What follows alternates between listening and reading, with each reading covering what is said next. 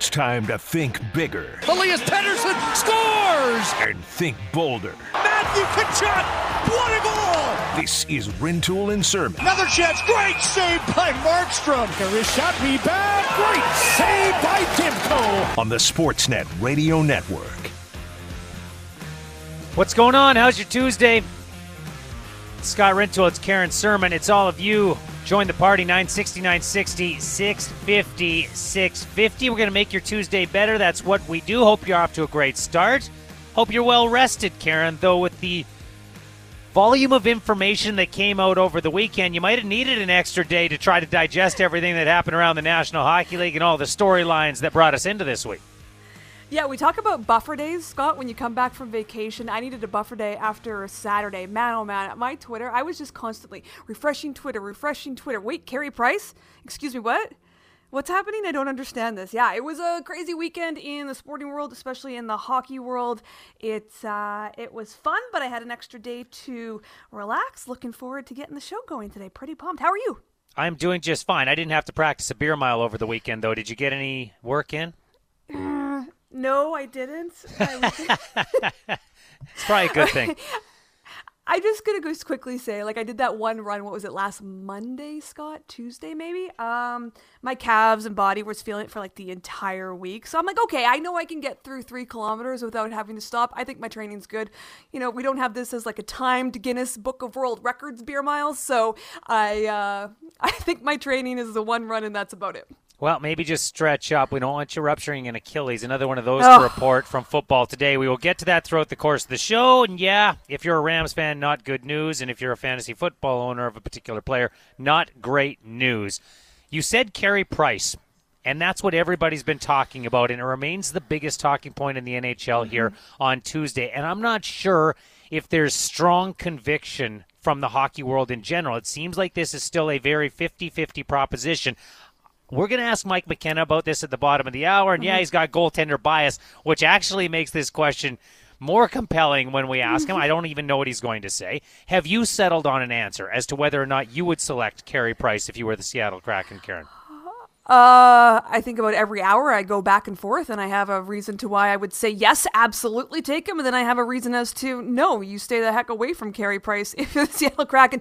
I mean, there's just different ways to look at it. If you're looking at it from Seattle's point of view, it's the cost analysis of... Is it worth it? Can you market him? But you're going to put, you know, so much money of your cap allocation for just one player, an aging goaltender that may have injury issues. What does this contract look like thirty-nine years from now? But Scott, Carey Price is the face of your franchise. I mean, just think of all the possibilities that can go along marketing with that for Seattle. They don't have to worry about season tickets and selling tickets. I understand that. But just all the jersey recruit uh, recoupment that you could do with a Carey Price and putting him out there. And so I understand why. Why Seattle would have to look into this. But Montreal, I understand why they're doing it. You've got a player that might be hurt. You could possibly lose ten point five million dollars off your cap hit. And if not, well, you're losing somebody else and it's not Jake Allen. So, I mean, I completely understand why Montreal did it, but it's it's interesting to me because you have to look at it from all three points of view. I guess the most intriguing part about all of this is, Scott, is what does Carey Price want to do? Really, in reality. I mean, none of us know right now, but is he helping Montreal out? But by waiving this no-move clause... Is there a little piece of them that I guess that's okay and saying, yeah, I'm willing to go to Seattle and willing to make this move and leaving the franchise I spent my entire career with and just took to the Stanley Cup final? I mean, there's so many different aspects around that that I just find so intriguing. And I don't know that we'll get the answer from Carey Price anytime soon. We'll see what Seattle does tomorrow. Sounds like it's going to be a heck of a production down in mm-hmm. Seattle. And, you know, just to go back to Carey Price for a second, I don't want to make the entire show Carey Price-oriented today. A lot of that was focused on yesterday on this program. And I pose the exact same question. What does Carey Price really think? I do think it's an interesting wrinkle that Carey Price went to Marc Bergevin as opposed to the other way around. Maybe that is to be expected because you don't want to piss off your franchise player and you don't want to piss off a guy who's won a Hart Trophy and a Vezina and just backstop your team to a Stanley Cup final. Mm-hmm. But that appears to be the reality of the situation, that he went to Bergevin and said, hey, here's what I'm willing to do. What do you think? So to your point, there's got to be at least a part of him. I don't know what percentage that's okay with it ending this way. And I've heard it. I've heard the case be made around hockey circles in the last couple of days as well. Like in some ways... this is the perfect way to leave Montreal with any without any hard feelings against Carey Price. And I'm not saying he is orchestrating it that way, but it just remains a matter of fact that you would go out having backstopped the Canadiens to a Stanley Cup final. You've done everything from an individual standpoint, and you you end it before you get to the bitter end of the financial obligation yeah. that the team's on the hook for as well. I don't think that's why he did this, but it's a part of the story if, in fact, it happens. Well, perceptions, I think, a lot of people, you know, are worried about how they'll be perceived, Scott. And, yeah, like, what does this deal look like in four or five years from now? It's going to be an albatross likely on the Montreal Canadiens or could be on the Seattle Kraken. And I guess you're just trying to look at it as it's like Carey Price understands this. And he knows where he's at in his career. He knows where his body is. He obviously knows, like, he can't withstand you know, a sixty-game season anymore, and the fact that it came out, like, he has a really good relationship with Jake Allen, and for the Montreal Canadiens to succeed and for Carey Price to be the best that he can be during the postseason, he needs a Jake Allen, a one B to be there to take some pressure off of him, and the understanding was going in that there would be a lot less games for Carey Price next season if Jake Allen and him were to continue to be a partnership, so I understand why Price would want to keep Jake Allen and the perception that he's helping this organization out, either by giving them cap, cap flexibility down the road. Like you said, there's no bitter divorce coming at the end, and it's not an albatross on, you know, Montreal's cap in f- three, four, five years, whatever the case is. But I, I just... I didn't think this would be something we'd be talking about, personally. Like, that's the one thing that just shocked me about all of this, is the fact that Like, I thought we'd be talking about, okay, do you take Vladimir Tarasenko? Do they go after, you know, Gabriel Landeskog and maybe give him a massive contract to leave Colorado as a U F A? Like, I thought there'd be a whole lot other other talking points other than Carey Price going to Washington uh, State. And I do still wonder, like, I'm the only person that we've heard from from the Price family is his wife that put out that kind of cryptic I G post tweet. Scott, that was like, well, all things will be f- figured out. Like, we'll we'll know what's going to be happening sooner or later. But it's like, hmm, does she want to go back home? Is being closer to, you know, her parents, in-laws with small kids be appealing to them too? Like, there's just so many layers to this that uh, I did not think we'd be talking about ahead of the expansion draft. Had this one come in, have you heard the Montreal Canadiens are rumored to be exploring to offer sheet Elias Pettersson if Carey Price is taken by the Seattle Kraken? Sean Warren is reporting that comes from Delivery Guy Matt. I saw that last night. It caused Canucks Twitter To, oh, I didn't see that one. Oh, yeah. It caused Canucks Twitter to to talk about it for a while. Look, here's where I'm at with offer sheets. I'll believe them when I see them. I'll believe them when I see them. Is Marc Bergevin the type of G M who would do something a little off the radar? Yeah, he absolutely would. And we know that he offer sheeted Sebastian Aho. He also didn't offer sheet Sebastian Aho to the point where it was actually going to be, we'll walk away from our player. Would he consider doing something like that to get Elias Pettersson? I have no idea. I will chalk it up to speculation. I'm not suggesting that people haven't talked about it. I just don't know that Marc Bergevin is sharing that type of info with hockey insiders right now, because none of us saw Carey Price being exposed in the expansion no. draft. So Marc Bergevin, he is... He is the kind of guy who can do a bunch of different things. I want to ask this question early. I want to get your responses to it, because we asked it on Twitter, and we've had a lot of people weigh in, and it's running about fifty-fifty right now, which I find interesting. Mm-hmm. What are you more, what are you more interested in this week? Are you more interested in the expansion draft or the N H L entry draft? They happen within two days of each other, and part of this, Karen, is gauging whether you're interested in the league at large and chaos theory more, or honing in on your own team, because we know that there are first-round picks that are in the top fifteen for both the Vancouver and Calgary market, and people are often very concerned, what what's happening with my team? I care mm-hmm. less about the league than I do about my team. So which are you more interested in this week, the expansion draft or the N H L entry draft? Personally, uh, I'm all about chaos theory, so I'm all about the expansion draft just because I want to see which direction Seattle to goes. There's so many questions now that Carey Price is out there, the anticipation of what could go down. Um, you know, you want to see what Ron Francis is going to do, take some veteran players with some contracts, Scott. Is he going to help some teams out cap-related-wise? Is he going to make some deals for players to stay with his team? How many... You know, does he go after, I said earlier, Gabriel Landeskog? Does he make a splash with that? I understand why maybe Calgary Flames fans would be more the expansion draft. I think it's pretty expected that we know what's going to happen with Calgary. There still could be something happening with Brad Treliving and Ron Francis and maybe keeping Mark Giordano. But I think the consensus is got from the Calgary fan base is, okay, like we're going to look, likely lose Mark Giordano. Now it goes to, you know, what's this thirteen overall pick going to be, the twelfth player selected in the N H L entry draft? Like what kind of player are we going to get that could help us in the future? So I understand that for Calgary personally, if that's voting for the for the entry draft. But for me, like the entry draft really isn't... It is because it's my job, but it's not on my radar because this expansion draft is first and then it's the entry draft. Like, I do feel a little bad for some of these prospects because the year that they had, they didn't get to showcase their stuff, and now they're being almost overshadowed by the expansion draft first. And then Thursday, yeah, we talk about the expansion draft, and then Friday we actually turn to the prospects. So I don't know about you, but for me, it is all about what's going to happen tomorrow. Well, it is the expansion draft for me, and that's nothing against the young players who are coming into this league, and some of them we'll see next season, but very few most likely, and that generally is part of my answer. N H L draft picks don't have immediate impact. They do in the two to three years after when we're talking about high-end prospects and the odd mm-hmm. player who surprises from later rounds, but we're not going to see most of them next season. The vast nope. majority are going to be playing elsewhere. So that's a part of it. It's an exciting day. It's fun. You get to have all of that optimism about ceiling, and you never worry about floor, and you never think, well, this isn't going to pan out. So it's a lot of fun, but we also see it annually. We only get to see these every so often. And, yes, it feels like it's pretty soon after Vegas and relative to other expansions. I suppose it is. But everything that happens on Wednesday changes things Thursday and potentially Friday as well. And so that's part mm-hmm. of my answer on the expansion draft. Depending on who Seattle selects, depending on side deals that are cut, depending on the interest other teams have in players Seattle could potentially select. Vladimir Tarasenko, for example. If mm-hmm. Vladimir Tarasenko is selected by Seattle, he's not staying in Seattle. There are multiple reports out there indicating that. So does Seattle take on Tarasenko, eat a bunch of money, whatever that percentage is, and then flip him somewhere else? And if so, what does that return look like? There are a lot of compelling questions that come out of Wednesday, mm-hmm. more so than come out of what happens on Friday and Saturday. So that is a big part of the reason for me.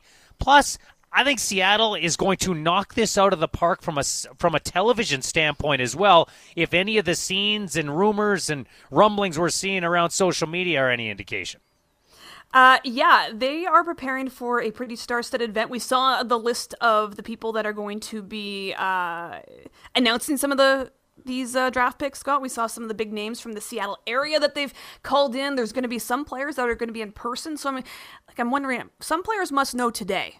Obviously, if they're going to be in the Seattle expansion draft, they have to keep it close to the chest. Obviously, some players will be told tomorrow morning as well. Players will be told tomorrow morning, but I'm guessing some already know or are there. We've seen some leaked videos of the fish market. And for those that haven't been to Seattle, Pike Place Market, they throw the fish. You probably all know it from either the Macklemore song. By the way, I heard that discussion yesterday with Jamie. Really? Downtown? He doesn't know that song? It's like one of the most popular songs out there that's come out in the last five, six years. Come on, Jamie. Uh, he's not on the show today, so I can't really make fun of him because he can't defend himself. But it's it looks like with Jerry Bruckheimer and Disney, who owns E S P N, coming together on this presentation, you are going to see something tomorrow that you have never seen. Vegas was fun, but it was just guys sitting on a on a stage, Scott. That's all it was. Like, this is going to be vicinities around the Seattle area, the who's is and who isn't uh, part of Seattle. Like, it's going to be pretty awesome tomorrow. I'm excited for it. Approximately five thousand fans are going to be live in attendance. We've seen those scenes, like you mentioned, with Kevin Weeks catching a fish. That has Leafs Twitter abuzz because in oh, the God. in the practice video when the fish gets thrown and they're talking about the Leafs, and I don't know who shot this on their iPhone, but it's out there right now on social media. It's Alex Kerfoot who's selected, which has been the most obvious rumor connected to the Leafs. Now, things have changed a little because of the acquisition of Jared McCann and the thought that maybe they want to go Travis Dermott, a defenseman that Dave Haxtell would be very familiar with as well. There are three players that most believe it will be, one of those three from Toronto. But as soon as you have the announcement of Alex Kerfoot in what is a practice video, Leafs Twitter gets a buzz, and, oh, is this leaked information? Do we already know who's being selected? like, here's the thing. A lot of these things are going to be different versions of this are going to be uh, practiced on. I do like, though, how it's the Kerfoot one that's leaked. And now it's like, could you imagine five ninety right now? Sportsnet five ninety in Toronto in the media right now. Just like, okay, how... like, sure was he as he said it? Can we read anything into the tone in his voice, Scott? Is it going to be for sure Alex Kerfoot? The insiders right now are on the phone with Kyle Dubas and those people they know in Toronto with the Maple Leafs trying to figure out if this is actually going to happen. Can we get this out first? Like, I can only imagine what things are going on in Toronto right now, but it's it's going to be fun. Like, that's the whole thing. The way that the Seattle, it's been years in the making, Scott. We're coming through a pandemic. There's light, hopefully, on the other side. We've seen it with restrictions being released. So So they're going to go big, they're going to go bold, and I think it's going to be it's going to be an awesome made-for-T V spectacular event. It should be fun. I'm really looking forward to it. There are rumors that maybe some of the players, not all thirty are going to be there, but some of the players apparently mm-hmm. are going to be there. There are rumors that maybe one would arrive and come out of a float plane, like the different things you can do with the physical geography of Seattle and what sets it apart from other N H L cities. It's going to be a whole lot of fun. I'm really interested to see what it looks like. I vote expansion draft. We'll get to some of your texts as well. nine sixty, nine sixty, six fifty, six fifty. Dale in Maple Ridge says, I'm very interested in the Wednesday outcome, but as a Canucks fan, Friday and Saturday and expected trades, plural, is my focus. So there's Dale saying, actually, mm-hmm. I'm mostly interested in my team. The expansion draft, more players we know about. The expansion draft is always a bit exciting, but this year it's more of a crapshoot than ever. That comes in from Christian.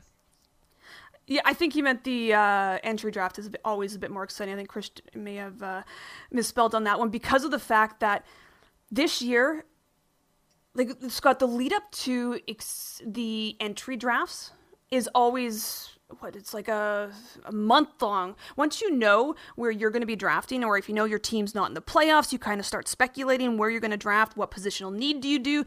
Do you take? Do you need to just draft the best player available? Is there a consensus number one overall pick? And I mean, generally speaking, if you talk to most people, there is a consensus overall first overall pick in Owen Power, but you know he could be going back to Minnesota ne- or sorry, Michigan next year. Like, there's so much unknown uncertainty around this draft, and the fact that we just you and I like scouts have tape on these guys, but you and I or just the everyday person hasn't seen a ton of stuff and seen these guys play this year. So I do think the uncertainty with the entry draft from the COVID season just leads me towards the expansion draft, and, and to your point, which is fair, like the trickle down effects from what happens tomorrow will lead into Friday as well. We are going to have a prospect from this year's entry draft on in the third hour of the program yeah, today, and he is a very highly touted prospect. He is Kent Johnson. He is among those top players from the University of Michigan who are expected to go in the top ten. Kent Johnson, he could be sitting there when the Vancouver Canucks draft at nine. That's in and around where he's projected. We'll talk to him in a couple hours' time. Should be fun. This news came in today. I'm not sure how many of our listeners have done reading on Logan Mailloux or not. He renounced himself from the draft. This is a very controversial figure right now in hockey. It's not before multiple stories have come out about his behavior, including one that quotes the victim involved. If you don't know anything about Logan Mailloux, he was a projected first-round talent. That doesn't mean those players always go in the first round, but right. He's a projected first-round talent. O H L player, because that league shut down, he went over to Sweden this year and decided to play there. Well, back in November, he was found guilty of taking a photo of a woman performing a sex act. That photo was taken without her consent. He then circulated it among some of his teammates.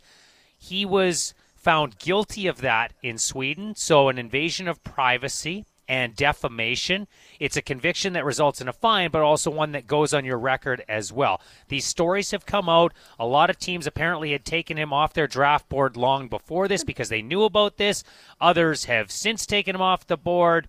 There's a story out there in The Athletic, very good reporting from Katie Strang and one of her colleagues who I can't recall at this time, that has quotes from the victim saying, look, all I wanted was a A heartfelt apology at the time, and I just wanted it written because I didn't want to see him again.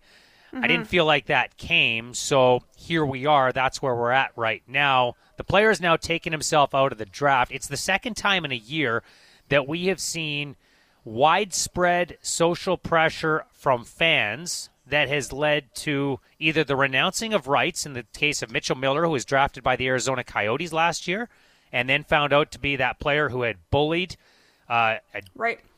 disadvantaged um, child mm-hmm. along the way, and there had been racist accusations as well. He was a fourth-round pick of Arizona.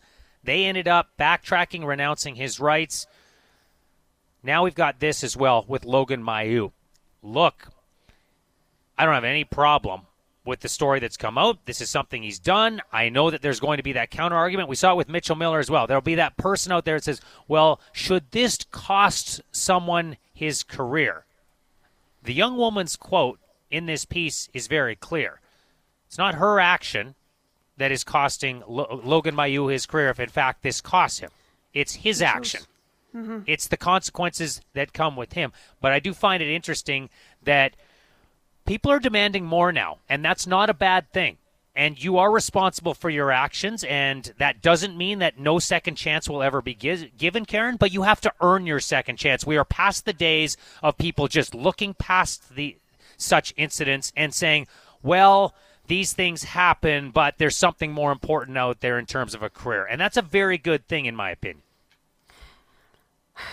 I understand w- the thought of, in certain cases, second chances. I do, and learning from this. But this is a serious accusation. And someone who decided to take this picture and felt it was in, within his right, without the female's consent, to release it to some teammates and show some teammates. Like, this is a very...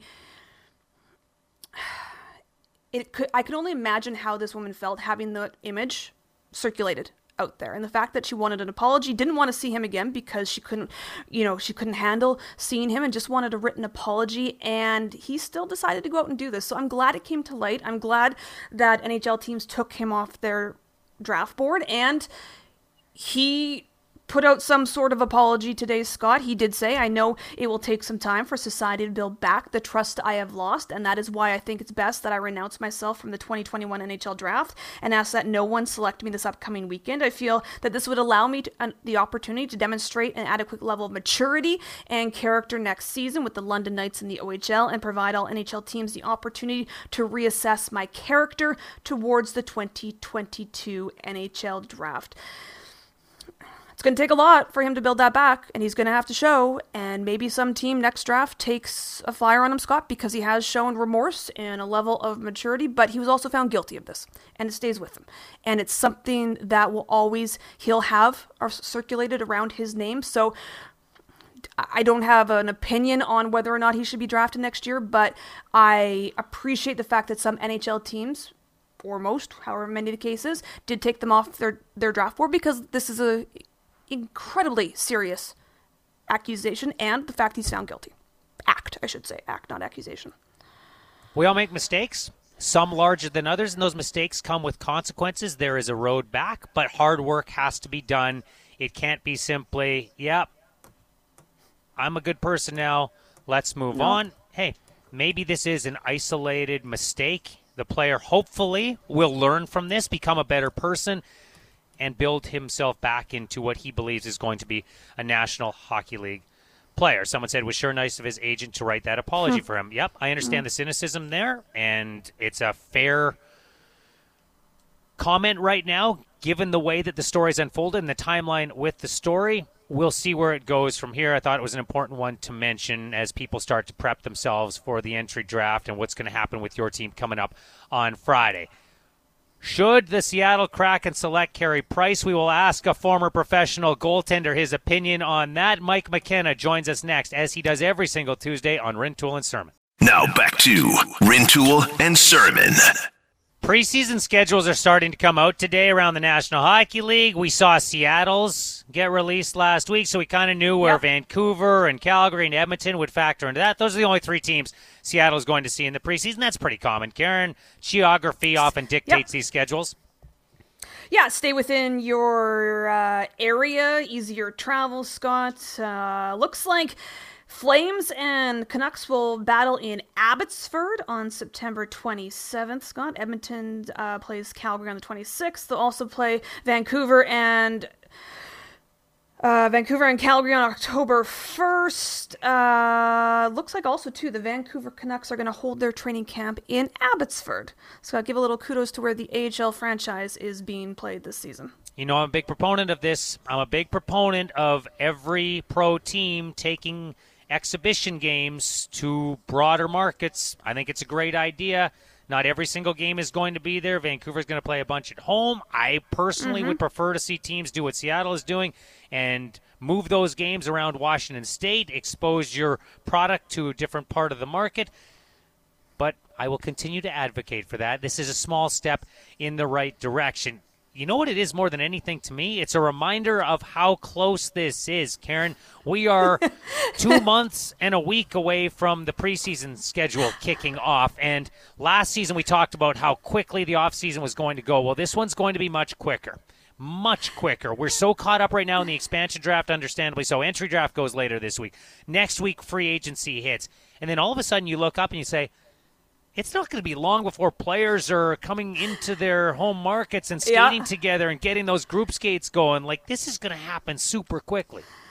Yeah, exactly. I mean, you and I have, uh, as most people do, have some holidays coming up, Scott, and it's like, okay, when we get back from those, it's go time uh, when it comes to the N H L season. And to think that we're going to get, I believe the schedule is coming out tomorrow, and it's going to include, from what we understand from reporting from Greg Wyshynski with E S P N, that it's going to include an Olympic break. Hopefully, cross our fingers that that's going to happen next year. But it's it's going to be nice to see a schedule and put it all into into context, because the expectations, the hope is too, is like when October rolls around, butts in seats, whether it be full, fifty, whatever percent, whatever percent capacity, like that's what the hope is. Come October, things are trending in the right direction in this country, in the United States. Well, there's questions about that, but still, they will have everything open. It just shows that, you know, we're trending in a direction to get back to hopefully a normal society next year, a normal-looking season, unlike we've had the past two years. What a wild week, really, when you step back and look at it, and we are really focused in on what's happening in hockey. We know that's the bread and butter for Canadian markets, but when you step back just for a second, Karen, we've got the specter of the expansion draft. We've got an N B A Finals that could wrap up tonight. If not, yep. it's going to wrap up later this week. We've got an N H L entry draft. We've got the Olympics opening. This is all happening within four days. It's a busy time, considering it's usually a non-busy time of the year. Usually July, end of July is like a dead zone for sports coverage. You talk about baseball, but it's like, you know, the middle of the baseball season. I know it's leading up to the uh, trade deadline, Scott, but it's still, it's no offense to baseball, but it's one hundred sixty-two game marathon, so it kind of loses a little bit in the middle of the summer. Normally we'd have C F L to talk about, but we all know why that's been pushed back, and we'll start to get way more into that in the next couple of weeks. But it's pretty nice to have a lot of fun N H L stuff to talk about that is tangible right now, right? Like, not just speculation to down the road. It's tangible stuff that we can grasp onto. Yeah, and it's hypothetical for at least one more day when it comes to the Seattle expansion draft, which is where we'll begin with former professional goaltender, television analyst for N H L hockey as well, Mike McKenna, joining us here as he does every Tuesday. Mike, thank you very much for doing this on the eve of the expansion draft. How are you? Well, I'm good. It seems like the world's been spinning at an incredible rate. I mean, it's kind of like the Dumb and Dumber scene where uh, I can't remember whether it's Lloyd Christmas or Harry Dunn. I believe it's Lloyd who's fake running as they drive the Mutt-Cut mobile away from the scene of the crime. Uh, that's what I feel like right now. You're running at an incredible pace, but you're not. You're just in a car moving. That's what well, it feels like. Maybe those multi-millionaires, billionaires who all went up to space caused the world to spin at an even higher rate. Maybe they threw some sick, sticky stuff on the planet like they did Major League Baseball, and the spin rate is up. But we got to begin with the most obvious of questions. Let's get right to it. Should the Seattle Kraken select Carey Price in the expansion draft? I think they should, but I think it matters more so what the Kraken think. Is it Kraken or Kraken? We're going to go Kraken. Uh, mm-hmm. I've checked my name off the list for anything that I can't say Kraken properly, but uh, I, I think, yeah, I mean, how many times do you get a goaltender like this available to you? And you think about how Marc-Andre Fleury was a defining moment for the Vegas Golden Knights when they took him, what he meant to that city. You have that same chance with Carey Price. I can't. You can't look at the cap hit for an expansion club right now. I, I just don't think you can, especially after you saw two teams with huge cap hits and goaltenders go to the Stanley Cup Finals. What I think this is going to be predicated upon is One, if Ron Francis, who in his past has never spent big on goaltenders, is he willing to do that for Carey Price? Will he let his cap hit be eaten up by him? And second, where do they see their team headed? Do they think they're two or three years away from being a cup contender? Do they think they can do it out of the gate? If you think that your team, the Seattle Kraken, has an opportunity to contend for the Stanley Cup, just like the Vegas Golden Knights did that first season, you have to take Carey Price. You can't depend on goaltenders who aren't proven, who beyond being either a backup or somebody with some ceiling and runway ahead of them. You got a proven guy available. I think if you think you can win the cup, you got to take him. All right, we know they're taking Chris Driedger. Pretty strong speculation about the deal that he's going to sign as soon as he can have that deal signed by Seattle, and that'll be the pick from the Florida Panthers. Whether it's Carey Price or someone else as his goaltending mate in Seattle, what do you believe that Chris Driedger can be in the National Hockey League? I, I'm still not sure on Chris, and I really admire what he's done, especially knowing what he went through with the Ottawa organization, being cast aside, not getting the help he really deserved for a couple of years. Uh, he's somebody who, when I watched him and played against him, thought, this is a guy who's got a chance to do this, but he never got a whole lot of help when he was in Binghamton. Those teams were awful, especially uh, the second full season that he spent there. The first season wasn't too bad, and he performed pretty well. Uh, and then, he, again, he kind of gets cast aside. He has to go to the E C H L. I mean, we're only two, three seasons removed from him playing significant games in the E C H L. Uh, you know, he, he plays well for the Springfield Thunderbirds and gets a chance with the Florida Panthers. Well, he didn't get a chance. He ran with it. Uh, he was excellent the past two seasons. He well outplayed Sergei Bobrovsky uh, in terms of his numbers. Uh, win-loss, pretty good as well. So I, I think it's a big credit to – the work that the Panthers did with him, especially Leo Luongo in Springfield and the, in the time that he had to turn his game and then go to Florida, Rob Tallis, the same way working with him. I'm just not sure if we've seen lightning in a bottle for thirty-five games from Chris Driedger or if we've seen re- the real deal. I think it's early to give him a long-term contract. I think it's somebody who's, to me, would have to prove it and earn it once again over the course of a season, because I think you really need forty to fifty games before you know what you have at the N H L level. But I do like his upside, and I do think that he's a goaltender at twenty-seven that could grow into being a solid one B, uh, potentially one A if he keeps it rolling. So if they don't go with Carey Price, Mike, say it's just, it's, you know, they they look at the money and they say, no, we're just not willing to do it, or health-wise, whatever reason is, they just mm-hmm. don't decide. You could go a couple of different directions if you're Ron Francis. I mean, you could go the veteran route with Driedger, and that's Braden Holtby from Vancouver, or that's Jonathan Quick from um, L A, two both who have won the Stanley Cup, or you could go young. I mean, you could do both, obviously. But what do you think would be the best ideal to pair with a Chris Driedger? Driedger, sorry. Well, I, I think you have to take the best goalie you possibly can. You know, you're not looking at a veteran versus a young guy. Chris Driedger's twenty-seven years old. He doesn't need a mentor at the N H L level, if you're asking me. I, I think that he's he's going to be who he is regardless. He knows what it takes to play pro hockey. It's not like he's twenty-one years old and he's figuring out how to cook, you know, chicken breasts in a pan when he's home. He, this guy can handle it. Handle it. um, But I, I think you have to look at the best goalie available, and you have to look at somebody, in my eyes, if you're building a franchise that, again, has some future to them, if that's what you're doing. I mean, Carey Price has years left on his contract. There's future mm-hmm. there. Braden Holtby, I, I don't like where his game is. I, I haven't liked it for two and a half seasons. Jonathan Quick, I haven't seen anything update in his game since twenty twelve. You know, those are two goaltenders that, frankly, I wouldn't touch. I would go right to Capo Kakinen in Minnesota. Mm-hmm. Uh, it's somebody whose athleticism is far greater than a lot of young goaltenders. And to me, he he's on the cusp of really turning into what you'd want. He's a reigning American Hockey League goalie of the year leading into this past season. He had a really good full rookie campaign with Minnesota. Um, I think he's got a really high ceiling. Seeing his explosiveness, uh, the technical base he has, there are things I'd like to see refined. At times he's a little over aggressive, but I, I think Kakinen to me is somebody that definitely has number one potential in the N H L and, and could easily end up filling that role in a year or two.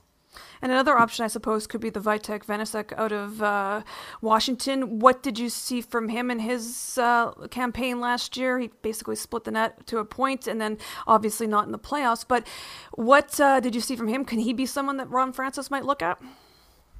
I think so. I mean, I've seen Vitek for a lot of years. You know, it took him a long time to get to the N H L. Um, his first couple seasons in the American League were okay. Uh, he he was an all-star in that league a couple of times, I believe, and then did have a pretty nice season in Washington.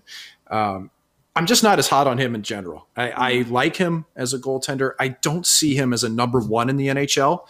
And if you're going with Driedger, who's, again, thirty-five games at, or forty-one games of N H L experience, not many in the past couple of years, I, I would still want somebody who I feel can grow into your number one. I'm not sure Vanacek fits that mold. I do like him, um, but I even look almost to, you know, look at Stolarz. That's somebody who it, it may be on the same par in terms of Vanacek. So there are goaltenders out there. Johansson's available, who was in mm-hmm. uh, who was in Colorado.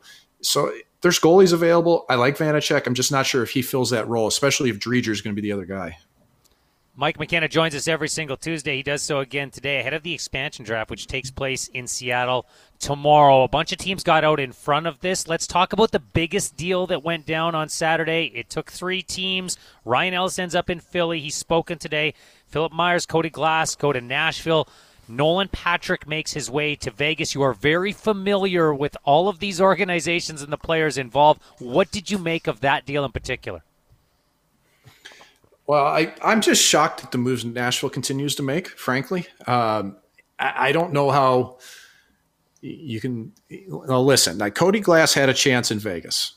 He got to play minutes this year with Max Pacioretty and Mark Stone, and it was a quote that Pete DeBoer had in the postseason afterwards saying there's one thing about this organization, you're going to get a chance. And Glass had that chance. Now, he missed a full year.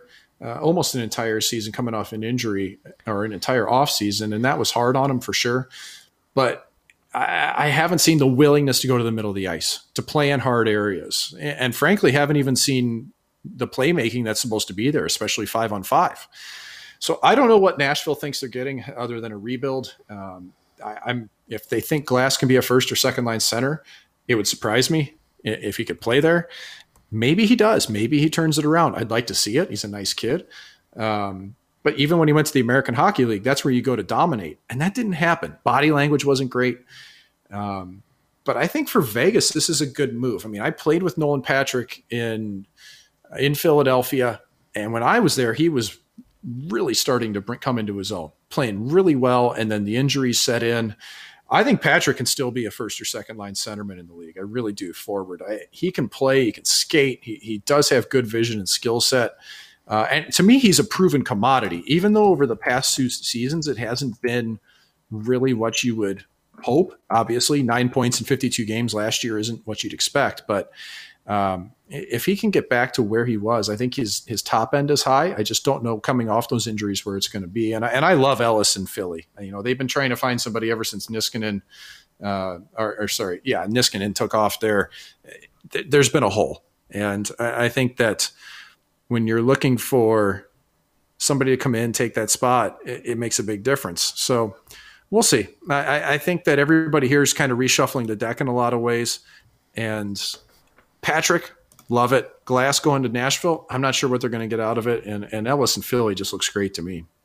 Dallas made a deal sending Jason Dickinson to Vancouver. Most people like the move. They like the fit. They like the price. They think it's a tidy piece of business. The other move that Dallas made didn't involve a trade. It involved paying Miro Heiskanen. And boy, did they pay him. And most people feel that is very deserved as well. Eight times eight point four five. If that's the case, what should Cale Makar be asking for in Colorado on term? Well, if Cale Makar, if Cale Makar is going for term, uh, eight years, I mean, he's going to be north of Heiskanen, he's going to be north of Shabbat, because uh, those two to me are very similar deals. Those are two young players who are linchpin, linchpin number ones for an organization, and they're both in the eight range. Uh, and of course, Heiskanen's deal also comes in, in Texas, where if you have residency, it's going to save you on tax, but I think for Makar, I mean, how can you not look for ten mil plus? I don't know if you're going to get it. I don't know if you're going to get an eight year deal at that figure. But when you start looking at comparables and what I mean, he he's demonstrably better than Heiskanen last year by a long shot. Cale Makar can't be under nine and a half million bucks if Heiskanen just got that deal. He just can't be. Uh, so if you're looking term, that's what I'd expect. Does he go to a bridge deal? Maybe that's a different story. But uh, to me, for the Colorado Avalanche, Cale Makar, Nathan McKinnon, those are your two linchpins. You have to have them. Uh, and, and I think Makar is definitely in a position of power when it comes to his negotiation. Quinn Hughes seems more likely for a bridge deal in Vancouver. Most people think that both Pettersson and Hughes, I'm not sure which term each gets, but most think they're going to be bridge deals. There is more speculation around Hughes with regards to a longer term than Pettersson right now.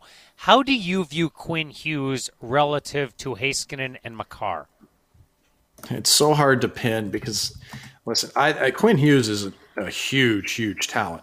When you're trying to find somebody to move the puck in the N H L from the back end, that's somebody you're going to look at and, and constantly go back to. The question is, can he keep up defensively in the league? That's a real question mark for me. I look at Adam Fox. I look at Cale Makar. These are plus players and big-time plus players. And I understand that they've been on good teams. The Rangers have been okay. Obviously, Colorado, very good. But Vancouver hasn't been horrendous over the time frame that Hughes has been there, and the, the negative totals just pile up. What do you look to to justify if he can be a defender you can trust on the ice?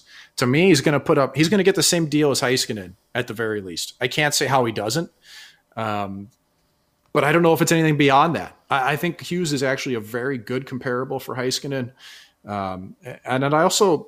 If I'm Vancouver, I don't know if I go full term, if I can avoid it. I love what he's done in his first two years. I think there's still some trepidation there as to what that may look like in a couple of years. So I'm very curious to see on Hughes. I think the dollar figure should be similar to Heiskanen, but term, that's what I'm not sure of. Julian Brisebois, Mike, had some big questions ahead of the expansion list, uh, protection lists on the weekend, and uh, probably the names that we expected out there are out there. Yanni Gourde, Alex Killorn, Andre Palat, Tyler Johnson, if you want to add him in there. If you were Seattle, or there's one of those players that you're leaning towards towards uh, to taking uh, tomorrow night? Yanni Gourde. I don't mm-hmm. see how they don't take Yanni Gourde. I just don't. I, I mean, somebody who, you know, not just his points, plays the game so hard. And we were teammates for the Syracuse Crunch. He wasn't a first-line player for us there. He was maybe a second. But he might have been our best player all through playoffs. And that just kept going at the N H L level. You know, thirty-six points in fifty-six games last year. He starts to get on track to having one of his highest point totals.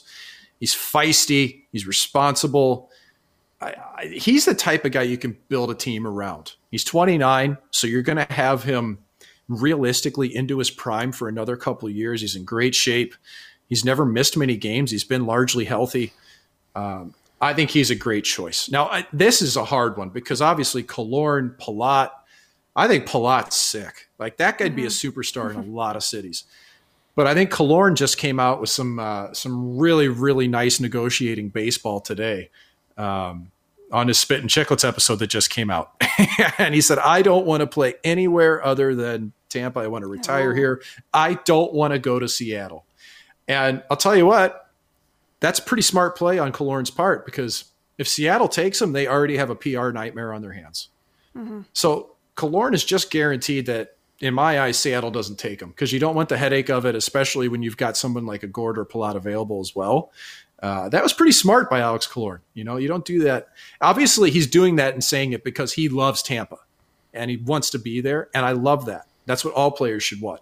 But you know that quote would hound hound him forever if he went to Seattle, and people would look for any way to say, the first time he has a bad game, they're saying, well, he doesn't want to be here anyway. You don't want that as a new organization. You don't want that headache, especially when there's other people available. Okay, here's the thing, though. They don't have to keep the players they take. Carey Price is the exception because he won't waive his no move if he gets there, and I know that there is a modified trade clause that Alex Killorn is has at his disposal as well, but this is the thing Seattle can do, and it's the leverage they have. There are players they can take, and Vladimir Tarasenko's on that list, that if they take yep. him, it doesn't mean they are going to stay in Seattle. Hey, I remember last year Patrick Hornquist saying he wasn't going to report to Florida, and then suddenly that got smoothed over, and he was playing for Florida, and he had a you know he had yep. a good role with Joel Quenville there. Things can change once actions are actually taken. Well, they can, and you can also say things to try to leverage a negotiating position. We're not we're not stupid. Like players think, people think that players are just that's all they do. They can't think. They can't play politics. You know, some of us went to school. Some of us paid attention in high school courses. Like, you learn how to play political political games while you're playing as well. Uh, and, and of course, we did see that. Remember, Mark Mark Methot got flipped right away. Uh, there were several people in that draft that did as well. I just not sure I see the value of somebody when you have a, a limited no trade or no move clause or a full one. You know, how is this a person that you're really going to depend on to be able to move afterwards? We don't know the ins and outs of the side deals that are going on. So Scott, to your point, that's all reality, but we have to kind of look at this from what we see on paper. You know, it's impossible for us to know behind the scene what may have been offered, what might be available. So just looking at it through the lens of the players that are available, this is the direction we go. But to your point also, I, I just think that we have to look at this as the Wild West. We don't know what's going to happen. That's what makes it so intriguing tomorrow. Who gets drafted and traded ten minutes later? You know, we mm-hmm. could see that happen. Uh, we just don't know who that may be. I'm looking forward to it. I look forward to our conversations every week at this time as well. Mike, we're out of time once again. Thank you for yours. We'll be talking about what happens over the next few days. It could be wild activity-wise in the National Hockey League, and as a fan, I really hope that's the case. I do too. Next Tuesday is going to be a lot of fun. I can't wait. Thanks, Thanks for having Mike. me as always. Thanks, Thank Mike. you. That is Mike McKenna. Joins us here every single Tuesday, former N H L goaltender, television analyst as well. I'm with Mike. I'm taking Yanni Gourde, and part of it has to do with position. It's hard to get centers. And where are we at with Vegas? As good as Vegas has been four years into its N H L existence, mm-hmm. they're still having trouble with the centers. Now, part of that is they drafted at least one of the right guys, and they traded him away because it was the win-now mode. And Max Pacioretty's been very good for him. Problem is he doesn't play center. Nick Suzuki does. He looks like he is developing into a star in this league now. Col- Cody Glass, again, I don't know what that negotiation looked like at the time in the Max Pacioretty negotiation right. and, and subsequent trade. Did Marc Bergevin demand Nick Suzuki? Was Vegas higher on Glass because he was the higher of the two first-round picks that they took? I don't know. But now they've traded them both away, and it feels like they bet on the wrong one at the time, doesn't it?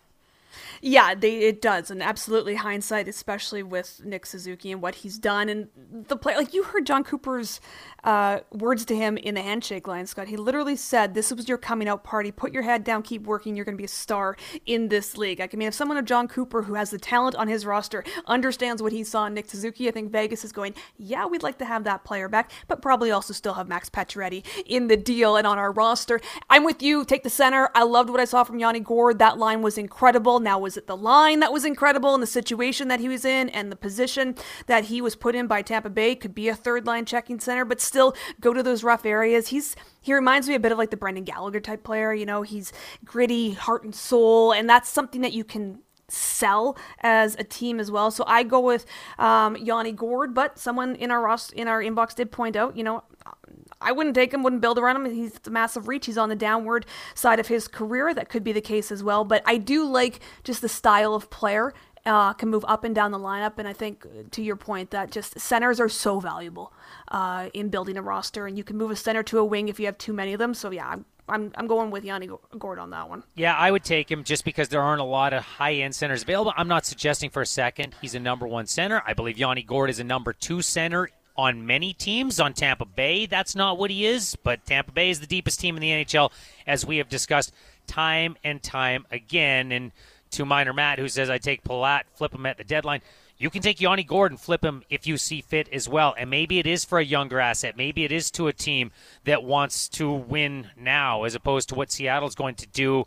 Boy, it's going to be fun tomorrow night. I'm super excited about this. We can continue to ask you to vote as well. You can find us on Twitter at Scott Rintoul, at Karen Sermon, Karen with an E, underscore, Karen underscore Sermon, I should say, Sermon with a U and an A. We both posted that question we're asking you today. Are you more excited about the expansion draft, or are you more excited about the entry draft that comes our way beginning on Friday? Where are we at with Jack Eichel? Elliot Friedman had some interesting things to say on this morning's thirty-one Thoughts, the podcast, and you'll hear it next right here on Rintoul and Sermon. You're listening to Rintoul and Sermon. I can't place that song coming in, but it does remind me of a time in the eighties when it was a big deal to think you might get a Casio keyboard if you were into music and make your own music. A Casio keyboard, okay, Scott. I'm, sure. Um, I'm here to. I'm here to listen. I'm. I'm not familiar with the Casio keyboard and its popularity in the eighties. Oh yeah, it was a big deal. If you could get a synthesizer at home, you didn't have to have the whole bulky piano, and it could do all different things. As long before auto-tune, of course.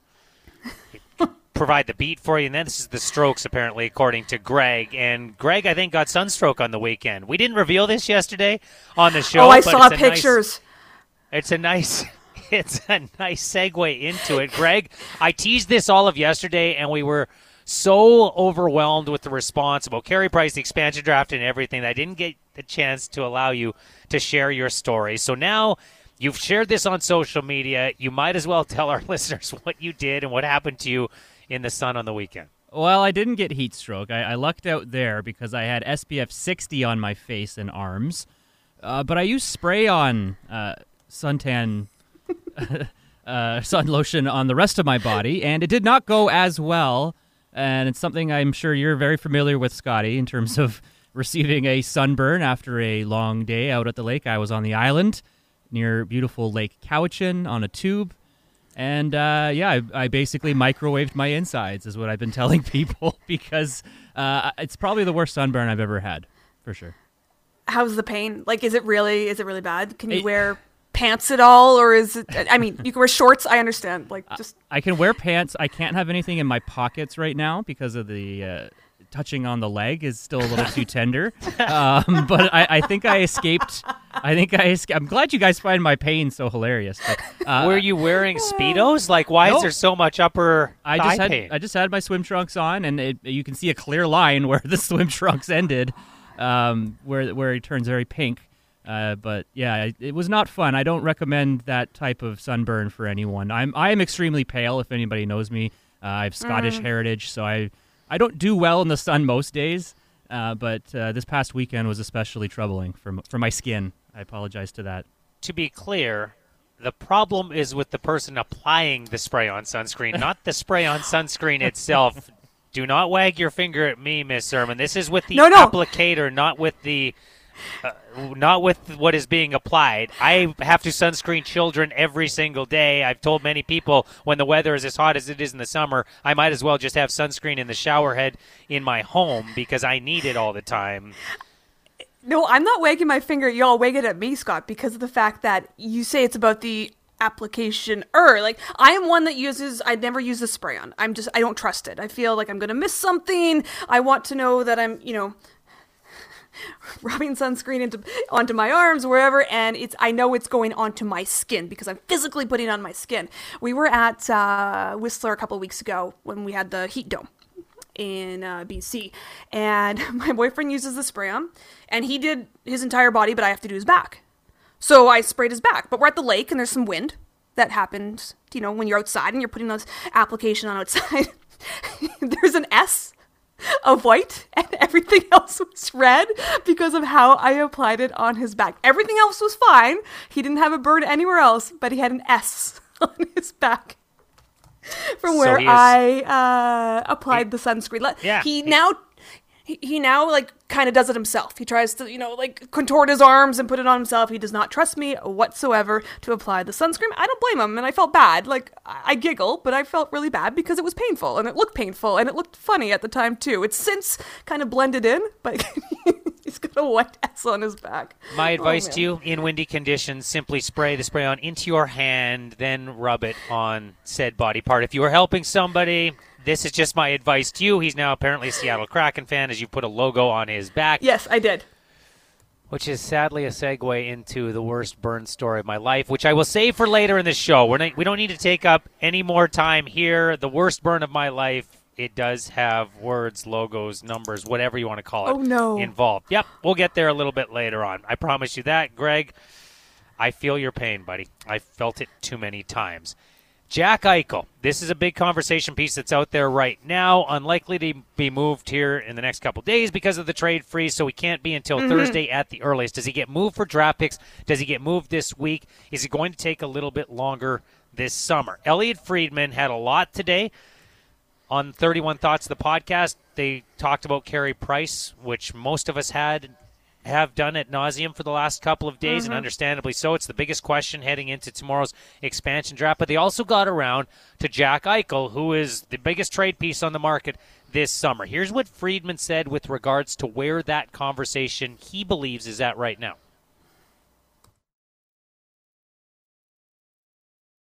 I've heard some teams kind of passing out, and it, it's so tough to say this right now because there's so much bluffing. The the greatest lesson Isaiah Thomas, the first G M I ever covered, was always telling me is at around the draft, everybody lies, but it sounds like Anaheim's out. It sounds like L A's out. It sounds like Calgary's out. You know, it can always change. With one phone call, it can change. I think Minnesota's in there, but I think Minnesota has to work with Buffalo or someone else to get a contract out. And I still wonder about the Rangers. Like, I really believe that uh, Chris Drury is a stealth guy. I still wonder about all this. Anaheim, Calgary, L A. Sounds like they're out, says Friedman, which means somebody in that mix is going New York Rangers and going stealth on this situation as well. When the talk dies down, that's almost when it gets more serious. And mm-hmm. I'm not taking Friedman's sources and saying they're inaccurate. We've heard a lot about the L A Kings for about a month and a half that they're not in yeah. on this. But we all look at the cache of assets they have and we say, this is a possibility. This is one of the teams that could actually be in the running here. Sometimes it's subterfuge, Karen, saying, yeah, we're not in the running to drive the price down, to drive the yeah. ask down, because what have we heard all along? The ask Huge. for Jack Eichel is exorbitant. And if you're Buffalo, I mean, Kevin Adams, you have to ask for that. Your team is in disarray. Like, we saw their protected and non-protected list, Scott. I mean, Seattle has to take a player off of that. Like, they just have to because that's what the rules say. But, I mean, they're just their asset pool right now. You have to get something in return, a massive deal. You can't have a P R nightmare like you had with the Taylor Hall trade at the time. So I do understand why Anaheim and L A and Calgary out. Like, if you're Anaheim, are you going to give the third overall pick and, say, a Trevor Zegras to, and maybe more, to Buffalo for a player that, yes, is a top-line center, but how healthy is he? What do the medical reports say? When will he play again? Is he going to undergo surgery? Do you want to mortgage your future? Remember that conversation we had last week about the Blue Jays? Right, it was centered around the Blue Jays. What do they do? Do they go all in? Do they appease these players? How much of the future assets do they mortgage to get better in the now to try and make a push for the playoffs? And we equated that to N H L teams. We talked about Los Angeles. Like, they've made some moves to say, okay, the teardown's over, but the rebuild has started. If you're Anaheim, you're kind of in that same category. You're in, you are in that same category. And how much do you want to accelerate that by losing really key guys that you could potentially see as part of being, you know, future ten, twelve-year players for your team. So I understand that conversation. I've also always said that I do think the Rangers are always in this, and I do think it comes down to what their ownership wants. Like, he's meddling right now, and uh, James Dolan, he's meddling with the team. He wants playoffs. He saw how close they came. He fired the front office. Like, Drury, I can only imagine what he's been tasked with doing with this team, but I do think it is playoffs. And if they have the best package and are, you know, Buffalo's willing to trade within the state, then yeah, absolutely, I could see him going to New York. Maybe even if they're not willing to trade within the state. And we've seen this before in other deals. When Friedman says the Rangers are stealth, I take that to mean, yeah, they know Buffalo doesn't want to send him to the other side of the state and have him play in the Big Apple, but could they get involved in a three-team deal? Can Jack Eichel go somewhere else? That team is simply a holding company, and then Jack Eichel ends up in a different city and ends up acquiring some of those New York Ranger assets. I can absolutely see that. Mike Hoffman is in a different tier of player, but remember, part of the reason Ottawa did not want to send Mike Hoffman to Florida, same division. We're not dealing in our division. Yeah. Some crucified them for it. Ultimately, where did Mike Hoffman end up? He ended up in Florida because San Jose said, yep, we'll make a deal with you. Oh, by the way, we're sending him down to Florida. That's what we're going to do. Vegas, it's felt all along like Vegas if it's going to get in the Jack Eichel conversation, is going to need to use another team because they might not have the young assets. Does that change at all with the acquisition of Nolan Patrick? Does Buffalo like Nolan Patrick, have less injury concern about that? But I don't know. Vegas is going to continue to sniff around that conversation for sure. Yeah, absolutely. And another name that's out there is Minnesota. And if, Scott, you're thinking about it, you know, it's it kind of reminded me of like, well, when Ryan Suter and Zach Parise came, it was going back to the state of hockey and American players, you know, going back to that state and bringing um, legitimacy to that organization. And now they are legitimate, and they've got a really young, good superstar in Kirill Kaprizov that they're trying to sign to a longer-term deal. Um, you know, do you bring a Jack Eichel? And you'll need a third team if you're Minnesota to, ha- to help with the cap situation. Does your cap hits down the road make it a difference? Does Jack Eichel want to stay there long-term? All those kind of things. But if you're Eichel and you get a chance to go to Minnesota and play with Kaprizov on your wing, like, don't you find that very intriguing for Eichel to move his no-move clause to go there? How much, though, is Minnesota willing to to part with? Uh, I saw out there, you know, Marco Rossi's name being floated around. Of course, he's the prospect who didn't play all of last season because of COVID-related complications, but I did see Dan Love- Dunleavy, who works in Buffalo, say, well, he was teammates with Jack Quinn, who was the eighth overall pick in twenty twenty by the Buffalo Sabres. They do have some chemistry there. They'll know each other. So is that some sort of deal that Minnesota is willing to make? It would be interesting to see him play with Kaprizov, though. I think that would be enticing for Eichel. It would certainly continue the makeover of the image of the Minnesota Wild. We had trouble getting away from the, hey, they're the same old boring Minnesota Wild. Mm-hmm. Kaprizov injected this new life, new style. We started to think about them in a different way. They get Jack Eichel. That will certainly help the perception makeover. How do you move the money around? How do you move the money That's around the with the dead cap hits that are coming? I'll tell you, if that deal was, was made, I would love to see the cap gymnastics that Minnesota undergoes in the next couple of years to try to make all of the money work, because from a financial standpoint, it's really hard to get your mind wrapped around how they would be able to do that. Let's get to what they're saying. They're saying, don't try to take a sip of tea. You okay? During the intro, okay? I'm good. I'm good. Going to play through it. Going to play through it. Alex Killorn, you heard Mike McKenna reference this earlier on. Alex Killorn. Yes.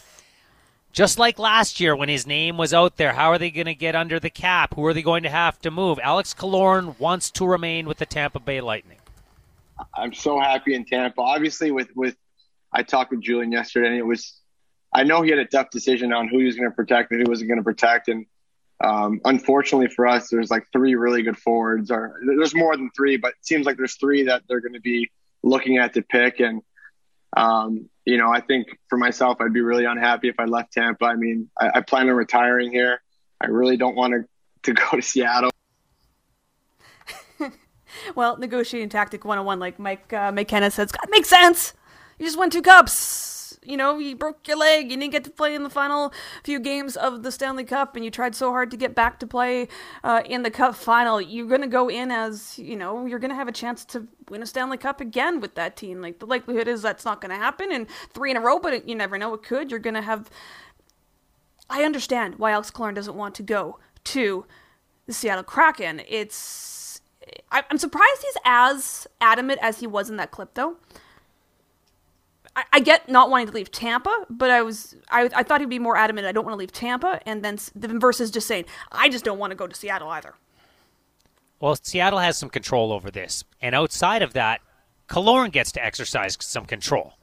Last year when Julian Breezebaugh apparently had tough conversations with him about the potential for moving, Killorn said, I don't want to go, and probably made it difficult with his modified no-trade, looking at some of the suitors, putting those teams on the list, because not everybody's going to be able to broker the deal, asset-wise or perhaps cap-wise as well. Seattle has ultimate control here.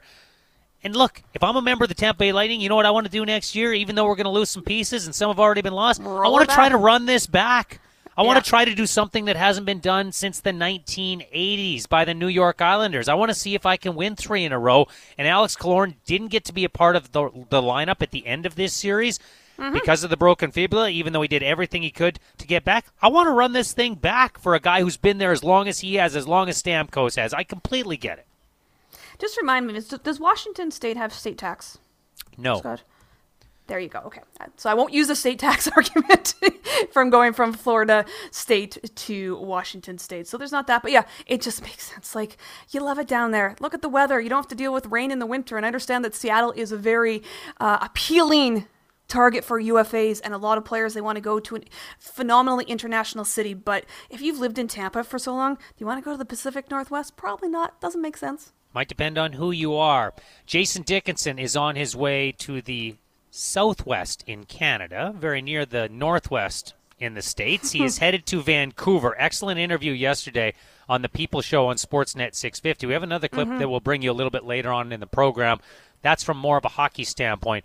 But Jason Dickinson was among the legions of N H Lers who came out yesterday in support of Luke Prokop, the Calgary mm-hmm. Hitman defenseman, Nashville draft pick signed by that organization, who came forward yesterday and said, "Here's my truth, I am gay," and got so much support. Jason Dickinson lent his voice. I found this to be a very interesting clip. Have a listen. It's amazing. I uh, I hate that he has to come out like this and and uh, be praised for his bravery. You know, I, I love that he's doing it, but I, I hate that it is something that he has to do because um, it doesn't define him as a hockey player. It, it has nothing to do with him as a hockey player, and unfortunately, that's the way it's looked at. And um, I'm glad he's taking the step and making it Uh, Uh, available for younger players that feel the same way as he does, that they're hiding who they truly are, to be able to come out and, um, you know, live truly as as themselves and, and not hide uh, half their life. He's got my support. I'm just disappointed we're not further ahead in twenty twenty-one. Mm-hmm. That's the translation. There's a lot of things that I wish we were further ahead with, Scott, in twenty twenty-one, and that being one of them. But I do love the... the support that he's getting from not just Jason Dickinson, but for the entire N H L. You saw yesterday all of the athletes coming out and N H L players, teams coming out supporting this decision and this announcement. And I just think it, it means something to, for him to have that support, and also know that for other people that are maybe hiding their truths and who they are, they have the support of a community. It's not, we've always talked about the fact that there has been gay N H L players in the past, but they just have not been able or felt comfortable to come out because they didn't feel it was a safe environment. And the more that we can put this out there and make it a safe environment for people to live their truths, because representation matters. And Luke Prokop, I mean, he's going to be the first one, but hopefully he's not the last, because other people feel safe in living who they truly are. And I feel for the kid for how long he was struggling with living who he truly was and had to hide that. And now I love the clip that he says, "The next game that I play on the ice is going to be my best game because I'm free." And just can imagine what that feeling's like for somebody, Scott.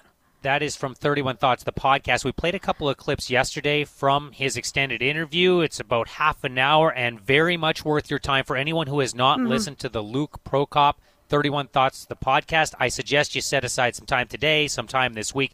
It is excellent, and you will think you are listening to someone who oh. is thirty-eight, forty-two. He is so mature, so mature. It's incredible to listen to him. It was a great podcast, and it's not the only media he did yesterday, but I would encourage everyone to listen to it.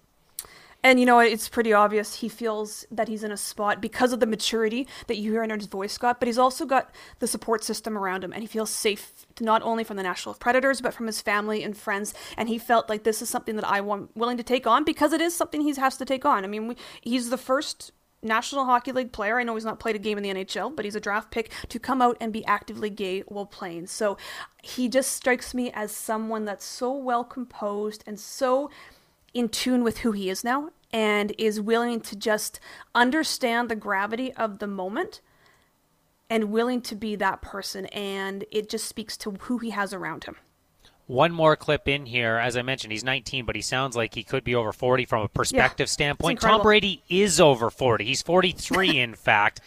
Tampa Bay wins the Super Bowl. Tampa Bay gets to go to the White House, and Tom Brady got to go comedian there.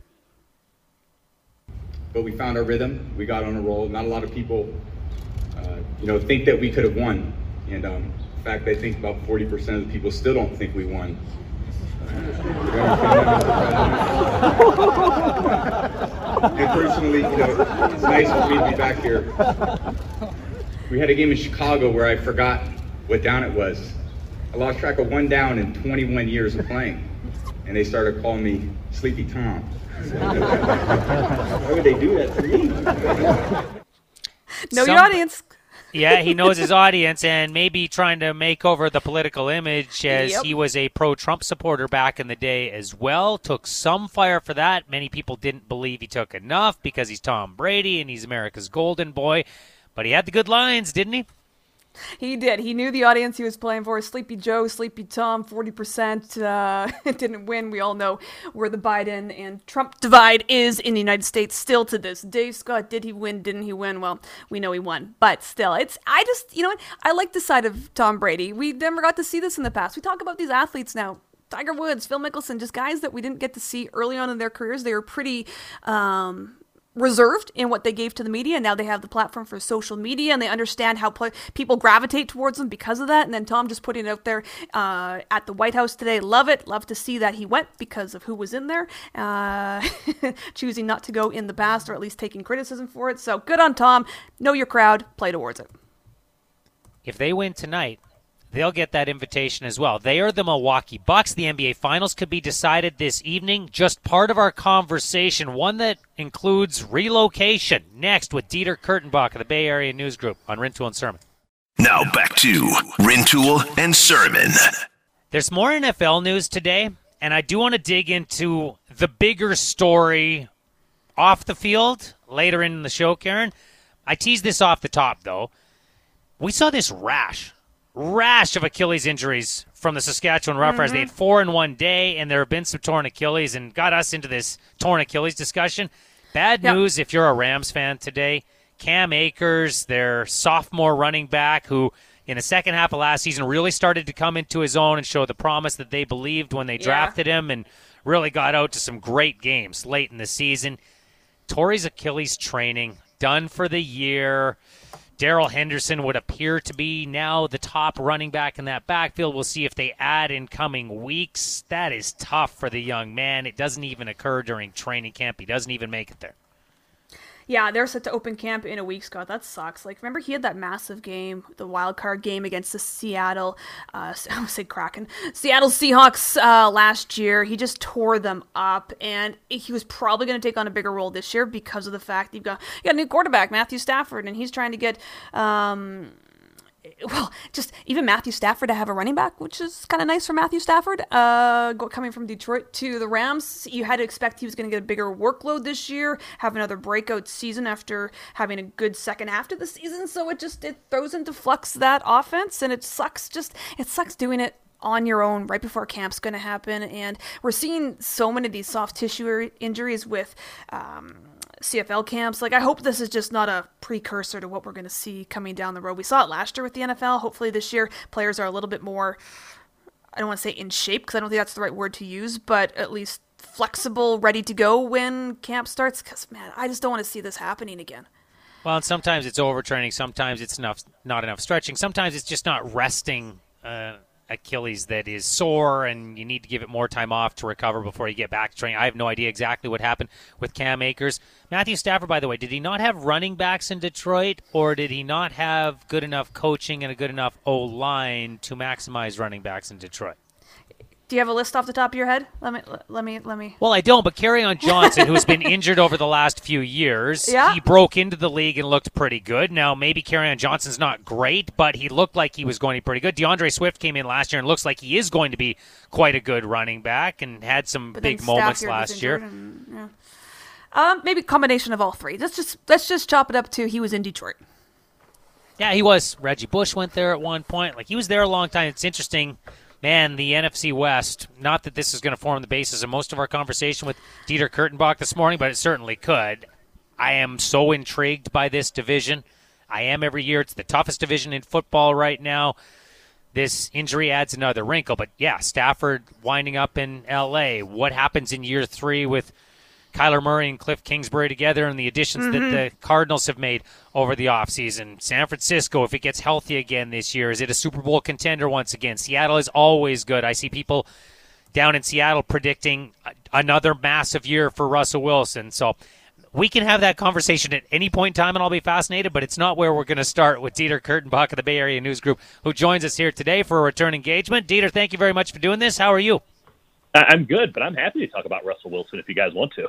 Oh, I know, and so am I. I'm happy to have that conversation any day, but I'm more intrigued as to whether or not Oakland is losing another team. Big vote in Oakland with the city council today. The A's future's up in the air. Where is public sentiment at right now, Dieter, with regards to keeping the A's in Oakland? Uh, it's fairly exhausted. I- I'd say it probably splits fifty-fifty. It, obviously, you're dealing with something that's extremely nuanced when you're dealing with governmental agencies, the government of the city itself, the county, um, and, you know, tax zones and certain, you know, income areas and, you know, real nuance of, of the uh, city and county charters and such. It's a twelve billion dollars operation, so you're getting real into the weeds. So most people don't have Uh, a full understanding of what the hell is happening, if we're being totally honest. And even I, every day, I'm like, I'm not sure I got a full grasp on this bad boy. But, um, you know, the notion that today is, in fact, uh, you know, a, a breaking point is completely arbitrary. And it's being pushed by the A's as an effort for them to, they're trying to get the city of Oakland, who has to do this vote, a non-binding resolution, by the way.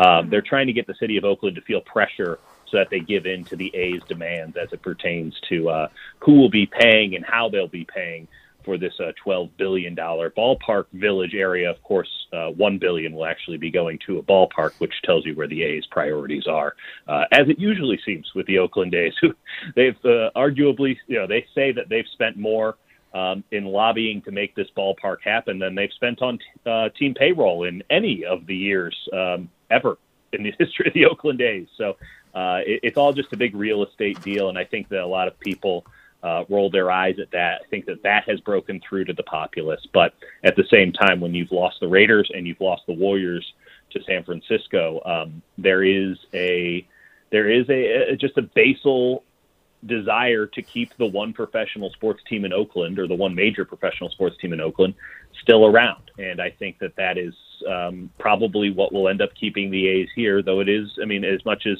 uh, today doesn't determine if they stay or if they go, it is on the fritz for sure. I suppose the three of us can have a vote, and it can also be non-binding. Probably won't catch as much attention, however. I get, non- I get non-binding votes all the time in my household, and let me tell you, they're not good for much. Buddy, you and me both, but that's a different conversation for a different day. I, I am conditioned to actually cheer against most of Oakland's teams. I grew mm-hmm. up a Niners fan, so I don't like the Raiders. I grew up right. a Jays fan, so I didn't like the A's because they were both really good in the late eighties and early nineties. I feel right. bad for the city of Oakland. However, mm-hmm. reading so many stories around this, I completely understand why the public is exhausted and saying, how are we going to do this when we can't get X, Y, and Z right in this conversation? Right. I don't know where to, to, I don't know which side of this to be on from afar, Dieter, because I feel bad for the sports fans, and, and that's what I do for a living. And at the same time, mm-hmm. it feels like that city needs a lot more. Well, yeah, entirely. And there are going to be people uh, on the city council today who vote for it. I mean, the other the, the the complicating factors, so many of them, I'm sorry for being so simplistic there, but one complicating factor in this is that the Coliseum site has been deemed totally unworthy by Major League Baseball and the Oakland A's organization. And so not only is there an argument over if they want to build near the water waterfront in downtown Oakland, um, you know, a lot of people still hold out hope. And I, I guess I include myself in this, that, hey, you know, the, the Coliseum site, of which there is more or less a vacant arena right next door, Oracle Arena, now the Oakland Arena, which the Warriors left uh, a few years back. Like, that is an extremely viable place. Um, the A's are a team that has always, or at least uh, passively always, catered to families and folks, you know, driving in with minivans and things like that, whereas the Giants, with their beautiful downtown right on the waterfront ballpark with absolutely no parking whatsoever, have always catered to, you know, the downtown gang and folks wanting to get a drink after work and go into the ball game and all that. People taking, um, you know, the train in and such like that. And I, I, I've always felt like you need a balance of both of those. If you're going to have two teams in a market, you have to have one for fun and one for show. And Uh, the A's want to be the show team. They want they want everything that the uh, San Francisco Giants have gotten, and actually a little bit more. And so I, I, I totally side in many ways with the folks that believe that the Coliseum is the better option because it, it's more easily uh, accessible via the BART train, the the, the subway mm-hmm. around here. More, it's right off of a freeway. Uh, you don't have to walk over train tracks. The A's want to build like a gondola in downtown Oakland. It's something that will never actually happen, but this was their solution to the fact that, you know, the nearest train stop is more than a mile away from this proposed ballpark. It's all just kind of a mess, and, and obviously the fact that there's a ballpark that's already being used with plenty of land around it to build a new one next to it uh, complicates it more. I, I think that the other thing that we need to talk about, too, is the Oakland A's could have moved at any juncture. Uh, it's been twenty years of this back mm-hmm. and forth. There have been so many ballpark possibilities and proposals uh, over the last twenty-something years that I've legitimately lost count. Like, I, I, I forget two or three of them every time I go through them all. So I won't even try again here. Uh, and then San Jose and Fremont, and which is a town between Oakland and San Jose, and all that jazz. They could have left at any juncture. Major League Baseball has never held them to Oakland, except for the fact that this is the fourth largest media market in the United States, uh, except for the fact that uh, when the A's do well and actually spend money on the team, there is a very strong fan base. The East Bay alone is one of the larger media markets in the country, and certainly larger than the vast majority of media markets that the A's would be looking at. And Major League Baseball is still a sport that gets most of its money from local television deals, local cable T V deals, where in almost every market, save for Miami, Uh, baseball is the number one show on cable T V every single night. So the A's have been threatening to move to Henderson, Nevada. Uh, good mm-hmm. luck with that. Las Vegas is about the fortieth largest market in the United States. It is growing indeed, but by the time the Oakland A's get there, they'll probably be the fourth professional sports team, and they'll be out in the suburbs. So again, great, great job. Good luck. Uh, by the way, you're going to have to build a dome, so that's going to cost you even more. Uh, and I, I'm sure Henderson would love to give you as much money as they is they have in the coffers, but they gave the uh, the Raiders a ton of money to build a practice facility, so I'm not sure if they have any left, though I don't know if that would stop them. Um, you know, Vancouver would obviously be a great option. Portland says that they have the money for it.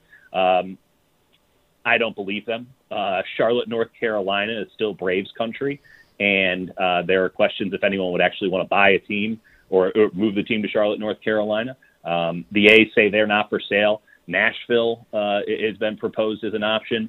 Uh, again, it, it, it remains to be seen if that's a large enough market for Major League Baseball. So when I say the A's could have moved at any time, that includes, I guess, you know, that, that includes any moment before this vote, and it includes any moment after this vote. But the fact of the matter is Oakland is still probably the best option for this team, all things considered. And they've done all of this work to get close on a ballpark. Um, I just, I, I can't imagine a circumstance where they would be dumb enough to leave, having come this far. But Um, they're also, you know, capable of doing very dumb things. So we'll see. Yeah, I was going to ask you if you were leaning one way or the other, but it seems like at yeah. this point it's, you know, it's just hard to pick because, or just Oakland just seems like the more viable option at this fact. Do, you don't think though, I understand with the, mm-hmm. with Vegas and the heat and building a dome or at least a retractable roof for parts of the year, like, it just seems that Vegas wants to be that destination city for teams, but you just don't see that working with Major League Baseball and relocation? Well, listen, Vegas Vegas, and its surrounding suburbs absolutely want to be a destination. Vegas is uh, the boomtown these days, mm-hmm. um, and it's a place that certainly has money for nothing and, and tricks for free. It's a, uh, it's it wants to be a big-time city. Um, it wants to have all of this stuff, but it isn't. I mean, I was just there for a couple of days and not just hanging out on the Strip. I was everywhere but the Strip. It's just not. It's just not a city that can handle all these professional sports teams. The Golden Knights have been fantastic. Um, and the Golden Knights, um, but they were the first ones through the door. The N F L will work in Las Vegas because it will be everybody but Raiders fans at games. And you only have to fill up the stadium for eight games a year. Um, we can talk about the cost-benefit analysis of building up a couple billion-dollar stadium for eight games a year, but here we are. It's built. It's actually really spectacular. I don't know why they made it black in the middle of the desert, but here we are. Um, the N B A is going to expand. Uh, I have that on decent authority, and they, they need the cash. They'll go to thirty-two teams, and Las Vegas and Seattle just seem like the most obvious options known to man. And the N B A can sell themselves in Las Vegas because there's going to be enough people walking past the T-Mobile Arena on the Strip every day that will want to go to a basketball game. It's right there. Mm-hmm. No one wants to go to baseball games in general these days, much less tourists coming in, and much less tourists that would have to drive out to Henderson, Nevada, which is the only place where they've been looking for ballparks, because apparently Henderson's the only town that wants to build one for them. Um, you know, it's one hundred five degrees at night there. It, it's, you know, their minor league team doesn't poll. That's the A's triple A affiliate. It just doesn't poll because they're outside at night. Um, unless they want to start the games at two a.m., it's, it's uncomfortable to be out there. Uh, that, that team, by the way, is in the suburbs as well. And that is, you know, helped a little bit on keeping the baseline numbers up, because there is a small season ticket base that they have that they didn't have when they were playing, uh, you know, closer to downtown in Las Vegas. But uh, it, it, it's not going to bring in any sort of, you know, third party fans. There's no one who's just going to casually want to go. The Knights have been killing it because people know that that atmosphere is great. It's really easy to get to if you're in Las Vegas. It's an event. It's a show, just like Celine Dion or any of those other washed up acts that are on there. Now, the Knights aren't washed up, but, you know, given how they played in the playoffs, maybe we can make that argument. No one's going to want to go see a baseball team that, by the way, won't expand payroll by any stretch. Uh, will be, you know, thirty miles away from everything. It's just, it, it just doesn't make sense. And, oh, by the way, the T V money won't, won't cancel any of that out, because it's the fortieth largest media market in the United States. There's just not enough. There's just not enough people to make that really work. So, um, listen, I, I totally understand the skepticism about, you know, the A's staying in Oakland. I feel it all the time.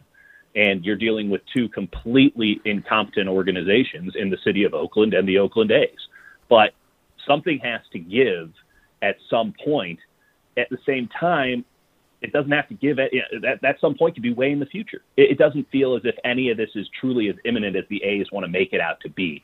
They're threatening and they're posturing and they're doing all of this stuff. But the city of Oakland, I think, is calling their bluff. And it doesn't matter what happens tonight, though. If If they do vote no, it probably, you know, it exacerbates the situation a little bit more. But uh, by calling their bluff, they're saying, if you want to leave, go ahead and leave. But, you know, if you want to keep negotiating and figuring this out, there are ways to make this happen.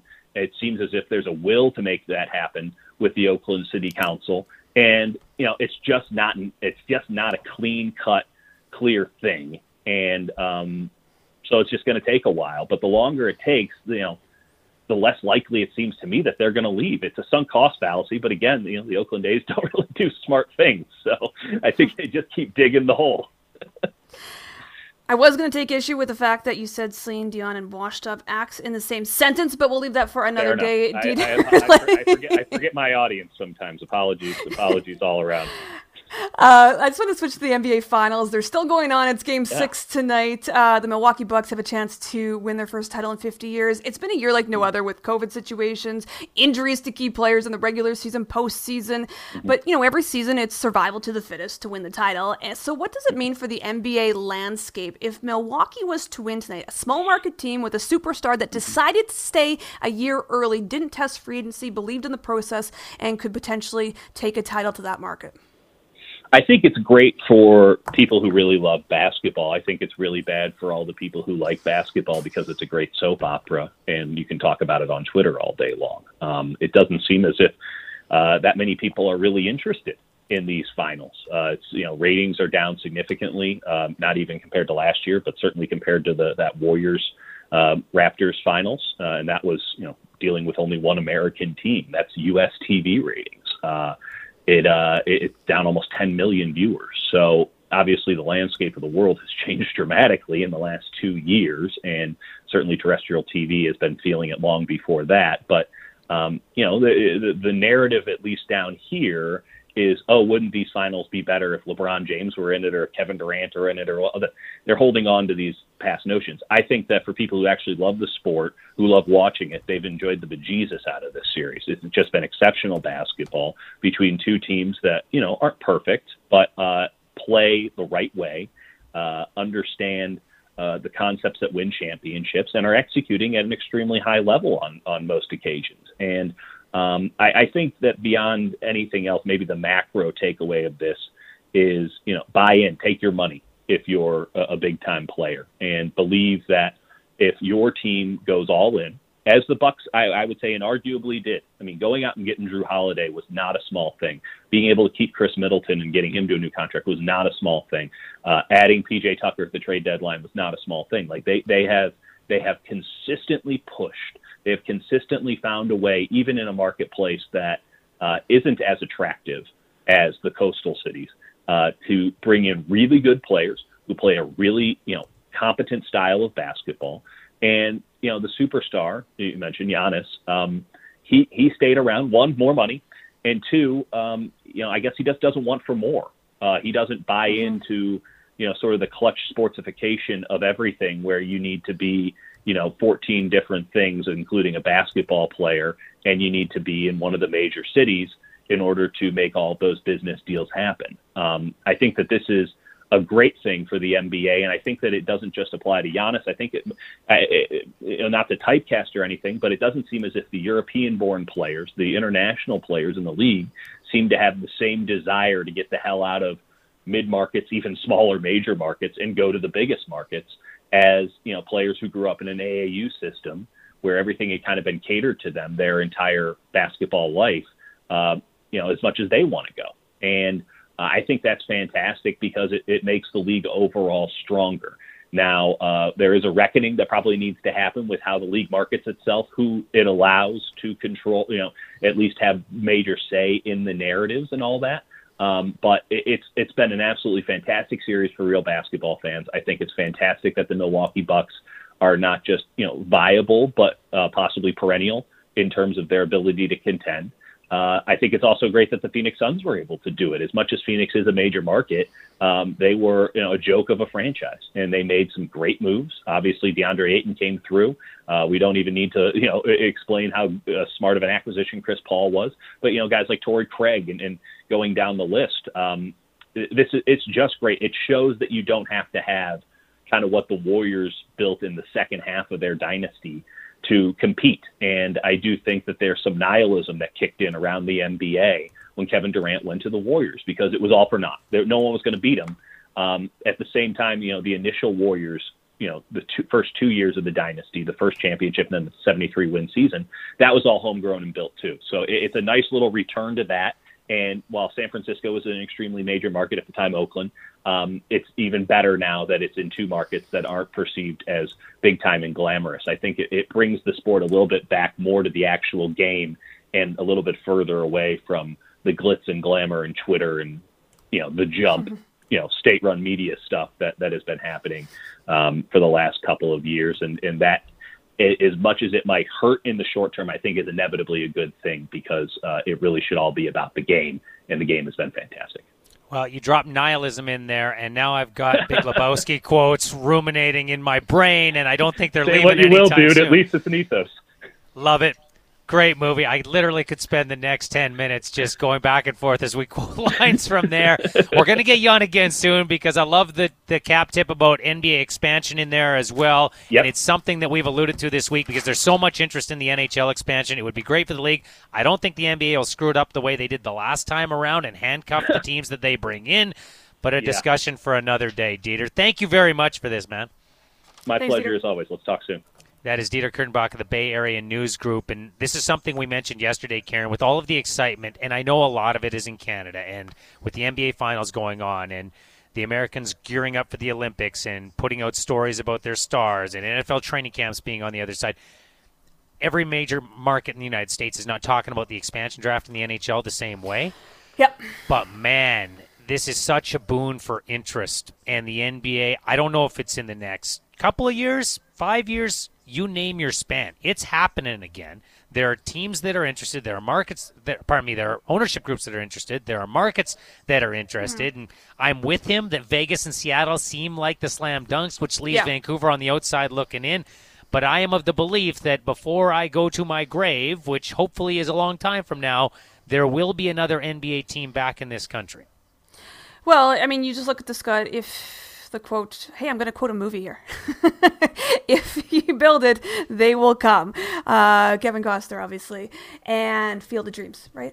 But they've got a new arena in T-Mobile in Vegas, and we know the popularity of Vegas and basketball. The Summer League is held there in normal years, and people flock there. They love it. It can be a basketball city, and you go to, again, expansion too, not transporting another team that's from a different market, trying to gain fans in your market. Like, this is an original homegrown thing. It's like the Kraken when they bring a team to Vegas. So hopefully that'll catch on better there than, say, a baseball team would. And Seattle. I mean, we knew as soon as Seattle got the N H L expansion, they were building the Climate Pledge Arena, that their goal was to ultimately get an N B A franchise back. I mean, the draw is bigger. The television money is bigger. We understand that with the N B A, so it's not surprising. Seattle got a ripped away once. I'd love to see a team south of the border. I'd love to see a team in Vancouver because just like you, Like, I'm a N B A fan. I would love to go watch basketball games live in Vancouver. It's just, yeah, there's bigger markets within within the United States of America that the N B A is focused on first, and that's Seattle and that's Vegas. Yeah, maybe it'll be relocation. I still think it's going. I still think it's going to happen at some point in time. We'll dive back into the National Hockey League right now. We want your texts in on this nine sixty, nine sixty, six fifty, six fifty. What are you more interested in,